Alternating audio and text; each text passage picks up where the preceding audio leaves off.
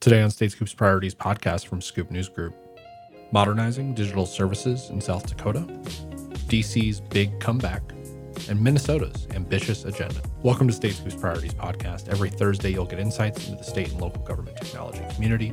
You'll hear from top leaders across the state and local world and learn about the latest news and trends ahead for the industry. I'm your host, Jake Williams. Here's what's happening this week.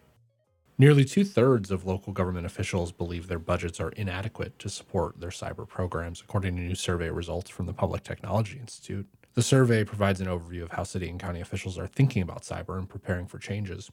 Results for America, a nonprofit aiming to help governments use data to solve community challenges, is recognizing 10 states for their use of data in decision making.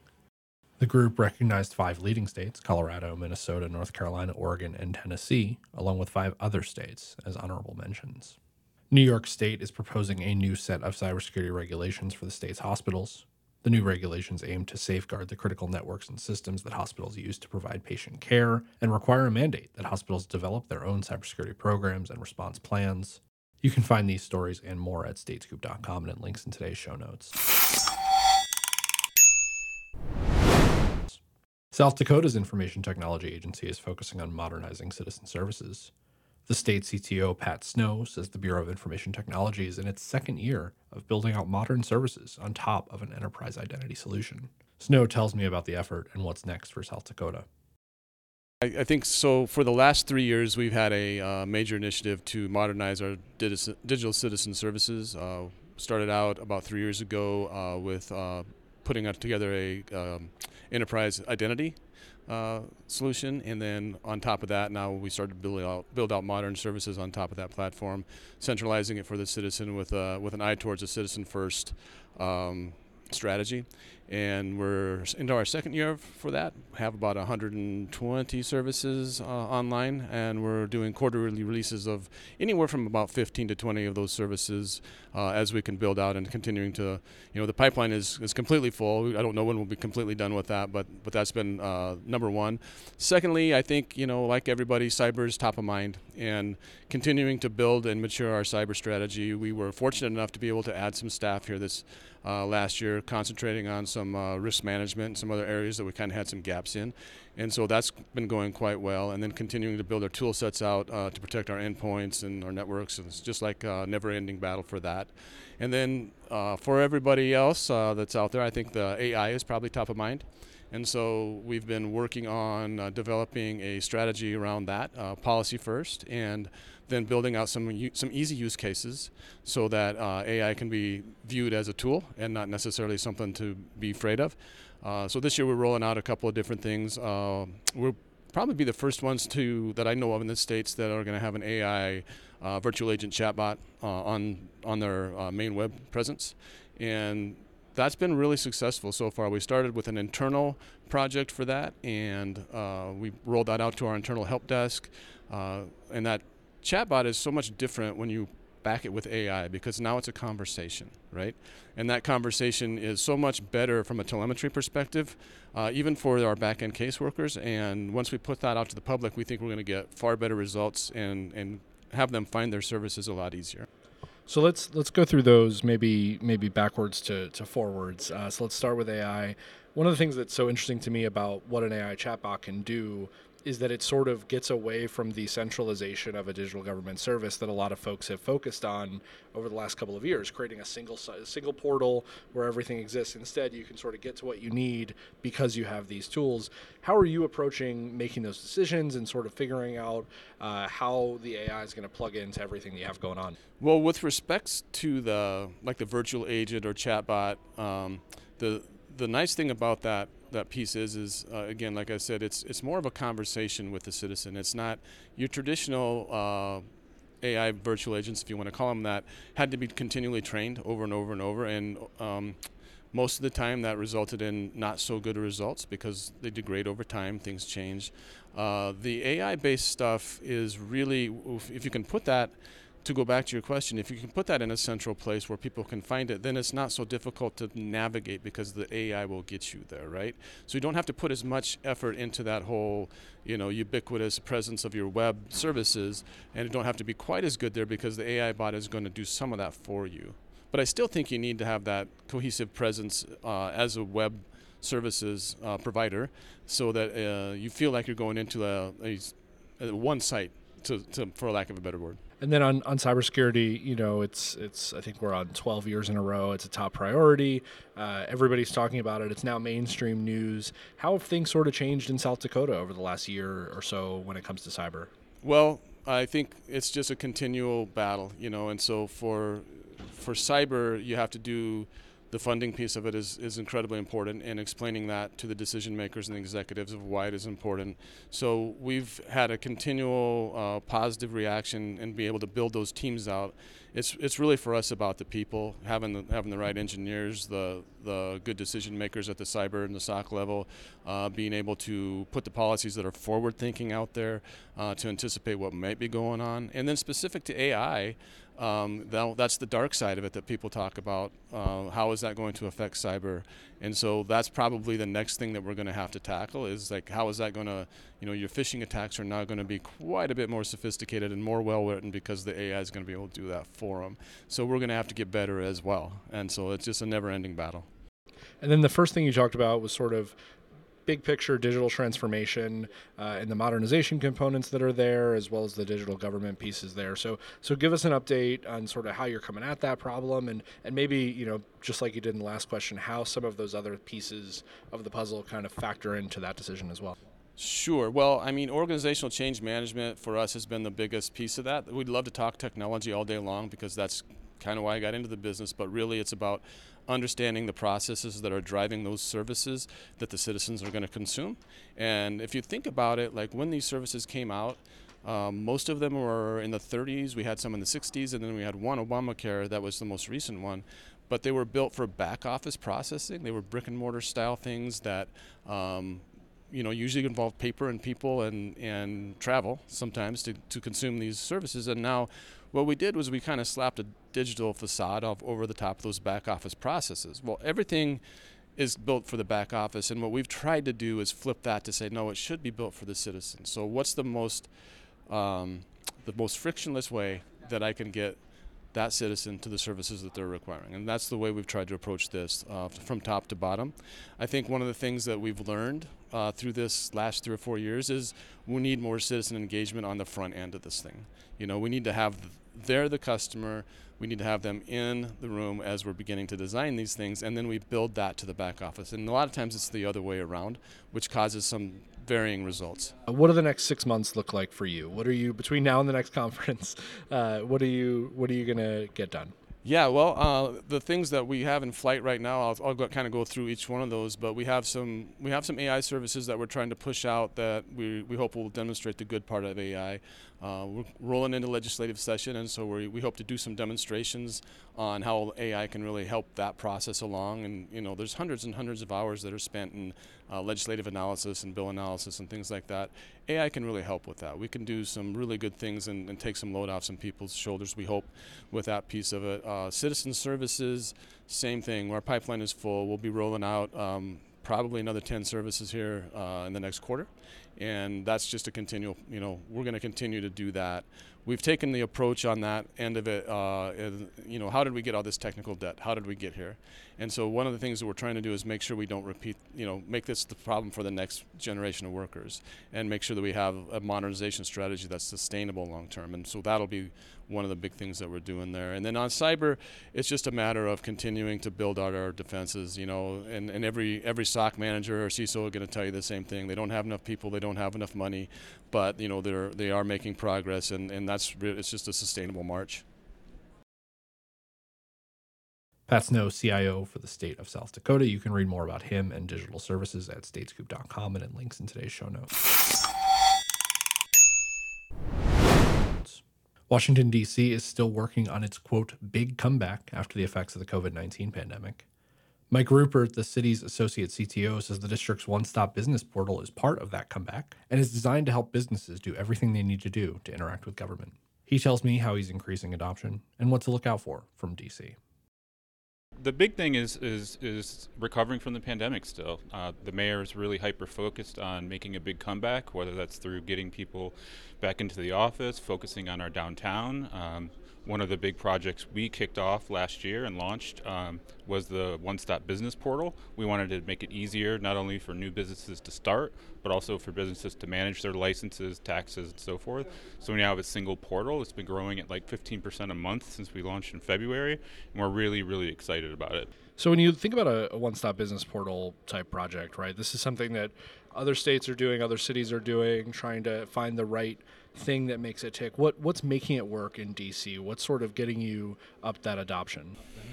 I think the the partners. I think there's seven agencies involved at any given time during a, getting just your business license, and they have spent a significant amount of time with us as SMEs, um, which we couldn't do that alone. So I think building those partnerships, those partnerships strengthened during the pandemic as we work to digitize, um, and they're in meetings with us 12, 14 hours a week, which is time away from their actual jobs, but they're serious about it. We're serious about it, and the commitment and, and partnership has been great. And again, everyone's really focused on what Mayor calls the great comeback. And now you talk about digitization. Obviously, the one-stop portal is not the only thing that Octo is doing when it comes to digitization. So, what are some of those other projects that you have going on right now? I think the other big piece last year we created the state broadband and Dig- digital equity office, uh, which is I think it's 18 months old at this point. Um, really getting people connected. Um, we launched the um, uh, Community Internet Program, uh, CIP. Uh, one of our first partners created a mesh network that's giving people 200 up, minimum of 200 up, 200 down speeds. Uh, they were able to spin up a 10,000 person network um, within like six months. Um, we're looking to the other ISPs to be as creative um, to try to get people not only connected, but also working really hard to give them the incentive to go online, whether that's telehealth. Uh, we had a 74 year old man the other day said, You guys just saved me 10 hours of me waiting to get a taxi to go deposit my checks. I can now do it with my phone. And just seeing people's faces light up uh, with the, just those. And he just attended a training class and changed his life in an hour. So those are the really rewarding things I think about state and local government is you can have an idea on Monday, build it on Wednesday, launch it on Friday, and start changing people's lives right away. It's also, I think, part of the the DC story, right? You you have the unique, you know, state functions while in a city environment. You have a little bit more accessibility to people. You have transit to people. Um, you know, how does that that sort of style influence the way that you're making decisions around things like digital services and connectivity and all the stuff that we talk about at a conference like this? Well, you have to think of just user centric stories, creating those stories. Will this work for someone who is hearing impaired? Will this? We have a very large. Uh, um, blind population in DC as well, plus a very large senior section. So we can't just roll out the flashiest, shiniest things. We need to go through and do the due diligence with user testing, accessibility testing. Uh, it's something that's been a big focus uh, of mine in my prior job uh, and currently as CTO, one of the top priorities. And then, sort of looking forward, right? Uh, six months between these conferences. What can folks expect from DC? What can they expect from Octo over the next six months or so? The next six months, um, like many folks, uh, are really focused on generative AI. We have some really great use cases. Uh, we have some pilots out live now. I'm not going to drop them here because uh, they're still testing and training. Um, but I think it has the uh, has the ability to really change the way people work um, and access our services. If you can go on a chat bot and ask something, whether it's in Spanish, Russian, Amharic, uh, and get an answer back in your language, and that's correct, uh, which is the most important part that we're testing, that's pretty life changing. Not to have to navigate through different websites, just get your answers very quick. And that's one of the simplest use cases. Um, if, imagine if you're a childcare uh, uh, uh professional handling cases for people for foster children. If you're new, you could get a two-page summary of your 10 cases that you're just assigned with the highlights of the most important things in seconds. Like instead of having to peruse through a thousand documents, you can get a good idea of who you're dealing with right away. So it's those kind of use cases that we're really focused on first is how can we better the lives of residents by working faster and, and smarter. Mike Rupert, Associate CTO for the District of Columbia. You can read more about him and his work at statescoop.com and in links in today's show notes. Minnesota is coming off of a quote historic budget session, according to the state CIO Tarek Tomes. Tomes says more than $600 million in program investments have a technology component to them, all on top of a $100 million investment directly into technology. Tomes tells me how he's approaching those projects. Really, there are a lot of things going on in Minnesota. We really had a historic uh, budget session uh, coming off of the last gubernatorial election and, and his first uh, budget of the second term, and, and really an unbelievably ambitious agenda that I think is going to impact Minnesotans in a positive way in many, many different regards. Uh, rolling out paid family medical leave, uh, standing up a office of cannabis management, uh, huge modernization at the Department of Corrections. We're uh, creating a new agency, a brand new agency, Department of Children, Youth, and Families. Uh, all told, $600 million investment in programs that have uh, a technology component to that. And uh, in addition to that, a $100 million investment directly, or a little bit more than $100 million invested in technology, uh, our ability to really improve our cyber defenses, our ability to really continue to uh, this journey towards leveraging cloud uh, capabilities as, as uh, appropriate, and then a huge infusion to really modernize our application portfolio what is it like for you as the IT leader in the room, uh, as part of those discussions, as part of the the person that drives a lot of that into possibility?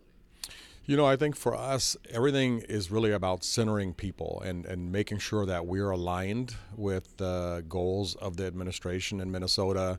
The governor's vision for Minnesota is referred to as the One Minnesota Plan. And uh, one of the components of this One Minnesota Plan is an intense focus on the customer experience as a part of the governor's agenda. Uh, and he has asked us as, as a technology organization to lead that customer experience. And, and certainly we're not leading it from a technology perspective. We're leading it from thinking about how people interact with government services and, and how those experiences can be improved and, and how ultimately people can receive the things that they're looking for in a more agile manner that fits uh, their schedules, their uh, needs, their desire to interact with government on their terms. And so when you talk about the the citizen engagement piece, obviously some modernization is and has been and will continue to be necessary to do that. Where are you at with your IT modernization goals for the state? You know, I, th- I think it's uh, really bifurcated probably into a couple of three parts. Uh, there's a reduction in risk, you know, certainly looking at old technology and, and what that represents from a risk perspective. There is an opportunity to modernize business processes, and then there's certainly an opportunity to create new or improve on digital services for citizens. And, and finding that sweet spot is incredibly important. Huge modernization activities happening in state government, but also the legislature appropriated $40 million uh, to modernize technology that we are really approaching from an ideation perspective. We're asking not just our employees uh, across the executive branch of state government, all 35,000 employees, but we're also asking Minnesotans where they interact with government in ways that they think can be improved and then targeting those modernization opportunities. I think it's really important to not look at this from the inside out, to really make sure that we're looking at how we modernize from an impact perspective as really the, the first and foremost goal. And so, one of the pieces of your job as a CIO is sort of being that communicator, both again inside out, uh, internally inside of government, but also telling your story a little bit in a way that Minnesotans can understand and and, and sort of get engaged. What's going through your head as you're thinking about things like that, and, and how are you working to sort of craft that narrative uh, for your community? Well, I think we're certainly at an inflection point as it relates to the capabilities of technology and, and the capabilities of technology within government. Uh, you know, the, the uh, topic of the day for all organizations, generative AI and large language models and what that may mean for government. But also, we have seen for the last four to five years the role that effective digital services play not just in delivering services, but really in creating an equitable way for people to engage with government, uh, bringing multilingual services to people.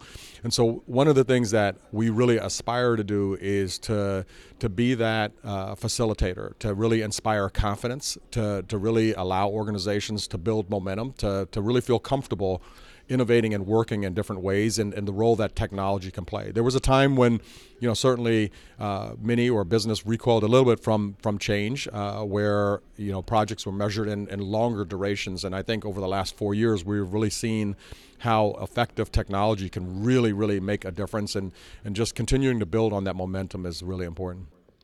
And so when we look out, you know, for the remainder of the year and into the early part of next year, uh, what can the IT community expect from Minnesota? What can Minnesotans expect uh, MNIT services to get done? Well, certainly, uh, I think people can expect for us to continue to connect with people, to, to really continue to keep people, businesses, people that visit Minnesota at the center of what we do, that our engagement with stakeholders, uh, our engagement with counties, with cities, with townships, with tribal nations, with the people that receive services in that continuum, that that'll continue to be at the center of what we're doing. Certainly, our whole of state cybersecurity plan is crucial for us, and I think uh, represents such an important initial entry to really bring organizations in Minnesota up to a certain level of cybersecurity to really bring resources and capabilities that they would ordinarily maybe not have access to. You know, like it is in many walks of life, momentum is a really important thing. And, and, and as, you know, happens with sports organizations, when you have positive momentum, employees really get engaged and they really feel empowered to make a difference and to create change. And I think that is one of the things that we're really seeing across the executive branch in Minnesota right now. Tarek Tomes, CIO for the state of Minnesota. You can read more about him and Minnesota at statescoop.com and at links in today's show notes. You can subscribe to the Priorities Podcast at prioritiespodcast.com and wherever you get your podcasts. While you're there, be sure to leave a review or rating on the podcast page. They make it more likely that more people will find the show. This podcast is a production of Scoop News Group in Washington, D.C. Adam Butler and Carlin Fisher help put it together, and the entire Scoop News Group team contributes. Until next week, I'm Jake Williams. Thanks for listening.